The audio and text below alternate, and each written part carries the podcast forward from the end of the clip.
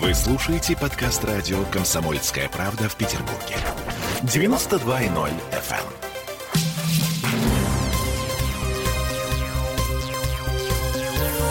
Темы дня.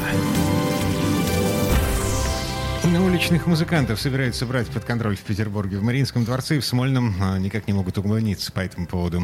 Кстати, наши чиновники и депутаты говорят, что это такая защита уличных музыкантов от полицейского произвола. А, это мы вернулись в петербургскую студию радио «Комсомольская правда». Я Олеся Крупань. Я Дмитрий Делинский. И э, Сергей Волчков. И мы сегодня поговорили с депутатом ЗАГСа Денисом Четербоком по поводу того, как именно власти собираются контролировать уличных музыкантов. Не бороться с ними, а именно контролировать это важно.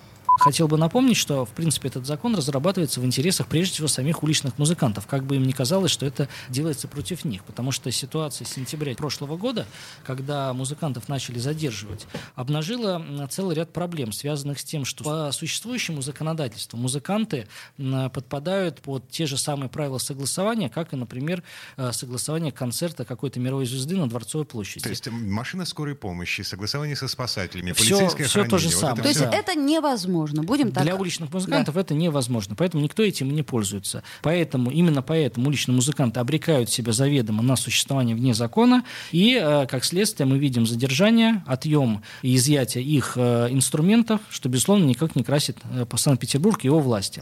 Ну, это... погодите, то есть до сих пор власти закрывали глаза? Ну, вот так вот, так вот сложилась практика. Знаете, это, это то же самое, как власти там периодически закрывают глаза на бабушек, торгующих у метро луком, а периодически они тоже подпадают под э, категорию задержанных, как и э, те товарищи, которые торгуют с каких-то прилавков или фургонов. Mm-hmm. Вот примерно такая же история, поэтому оставлять это все на откуп э, каким-то людям не есть правильно, надо прописать четкий, понятный порядок. Именно этим мы и намерены заняться. Я бы хотел озвучить несколько принципиальных моментов. Первое, что будет установлен не перечень мест, где можно играть, а наоборот, будет установлен перечень тех объектов, возле которых играть нельзя. Например? Например, театр Акимова на Малой Садовой mm-hmm. и, Невского, и Невским проспектом. Почему именно на этом примере? Потому что а, худрук э, этого театра приходил к нам на рабочую группу и жаловался на то, что ну, просто невозможно играть спектакли из-за выступлений уличных музыкантов. А... Это как пример, да? Ну, например, Туда да. должны попасть угу. там медицинские учреждения, да, с тем, чтобы у больниц там тоже не было таких исполнений.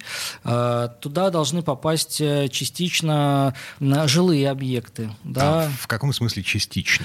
Вопрос идет об установлении метража, то есть там не ближе 5 метров, там, например, от входа в, э, от, ну, от фасада дома. Далее э, необходимо обратить внимание, что мы стремимся уйти от согласовательной части и перейти в уведомительную часть. То есть что предполагает собой согласование? Согласование предполагает собой проверку и э, возможность э, отказа, в принципе, без каких-либо оснований. Вот не согласовываем. А уведомление предполагает подачу заявки, и если на этом месте еще никто до тебя не заявился, и э, в целом других оснований отказа нет. Вот. Но помимо этого еще предполагается несколько направлений для работы. Первое – это классификация музыкальных инструментов. То есть э, мы полагаем, что Возможно использовать опыт зарубежный, где э, в ряде городов запрещается, например, использовать барабанные установки для mm, То есть без ритм секции будут выступать уличные музыканты? Там могут быть, там на ложках был, например, да, будет ритм, ритм отсчитывать. Но Боже. это я так слово говорю. Наш... А вы, кстати, в музыкальной школе в детстве не учились? Не учился, нет. Угу. Вот, но я люблю музыку, опять же. Угу. Вот. А далее речь идет о запрете использовать э, звукоусиливающую аппаратуру свыше определенных децибел. И сейчас э, у нас ограничение ограничение по э, проекту это 30. Мы полагаем возможным его увеличить до 60. Mm, то есть, э, чтобы переиграть, заглушить, э, допустим, шум машин на Невском, да, 30 децибел недостаточно. Недостаточно. И, опять же, повторюсь, что речь идет не о музыкальных инструментах, а только о звукоусиливающей аппаратуре. Mm. То есть в акустике играете музыканты, в акустике. Так, понятно. Вот, а... поэтому и еще одно предложение, последнее, которое рассматривалось, это усиление роли творческих союзов. То есть идти по принципу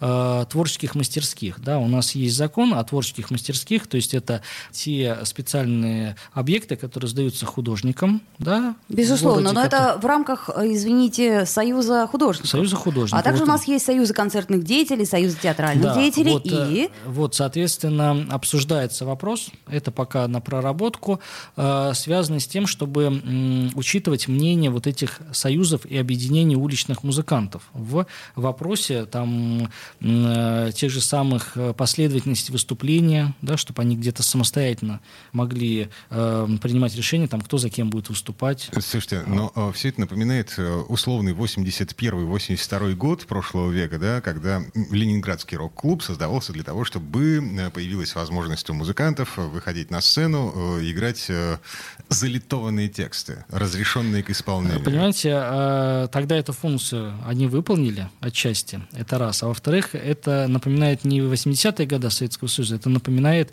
современное правовое регулирование многих европейских э, столиц. То есть вы хотите как в стран. Европе? Мы хотели бы как Чтобы в Европе. был аусвайс, то есть в смысле разрешение, да, конкретно Пока до это? этого нам еще далеко, потому что у нас федеративное государство, и вопросы, связанные с лицензированием какой-то деятельности, они находятся на стыке регионального и федерального законодательства. Поэтому мы вот эти... И налогообложения мы сейчас не касаемся. То есть наша задача сейчас э, определить такие минимальные э, порядки, удобные для музыкантов, с тем, чтобы защитить их от каких-то задержаний. Раз. И второе, чтобы обеспечить более-менее комфортное соседство самих уличных музыкантов и э, жильцов. Вот А- это э, главные задачи нашего проекта. Слушайте, но там, где появляются комиссии, там, где появляются регламенты, э, ну, в общем, там, там растет Там, поле там для там коррупции. нет, нет, там нету хаоса и анархии, я бы так сказал.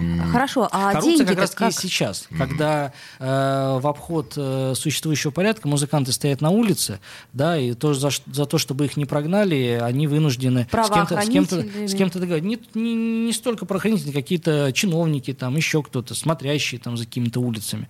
Вот. Смотрящий? Ой, как вы страшно давайте, выражаетесь. давайте, ну, условно говорить. Да. Поэтому А- вот это есть сейчас. И мы от этого должны уходить как раз-таки в цивилизованную регламент, связанный с подачей уведомлений, получение вот этого уведомления. Дальше творческий э, депутат Четербок и какой неутомимый, надо признать, депутат Четербок, не может успокоиться он. Когда он вышел с этим законопроектом, если помнишь, осенью прошлого года, э, с законопроектом, ограничивающим выступление уличных музыкантов, его засмеяли, все заклевали и сказали, боже мой, ну неужели дел других нет петербургских депутатов? И вроде бы, казалось бы, должен был отказаться Денис от этой мысли, но нет, уперся рогом. Слушайте, я, может, хожу не по тем улицам, но вот за все годы, что я живу в Петербурге, я ни разу не видел задержаний уличных музыкантов. Подпевающих полицейских видел. Оу, Задержаний нет. я вам покажу. Погодите, а, Э, минуточку. у гостиного двора А- бесконечно задерживают Август прошлого музыкантов. года, сентябрь Да, прошлого да, да, года. да, да. Очень боялись акции Навального, поэтому задерживали всех музыкантов на всякий случай, особенно если они пели, не дай бог, Виктора Цоя. Вот, кстати говоря, очень много выслушали от уважаемого Дениса Четербока. Самое главное, он не сказал. э, Про содержание? Репертуар. Играют только Цоя. Я не могу уже слушать Цоя. Я, я, я люблю его, но я не могу уже слушать его в центре Петербурга. ну, Запретить правда. Цоя в центре Петербурга. Погодите, а что мешает пройти мимо? Ну, Мы- ну, правда, ну... Послушайте, но я считаю, что вообще, конечно, Дениса Четербока нужно озадачить. Ты совершенно прав, Сережа, нужно озадачить его и репертуаром. Ну, конечно, потому что ну, настолько творческий депутат, ну, неуемный. Блин.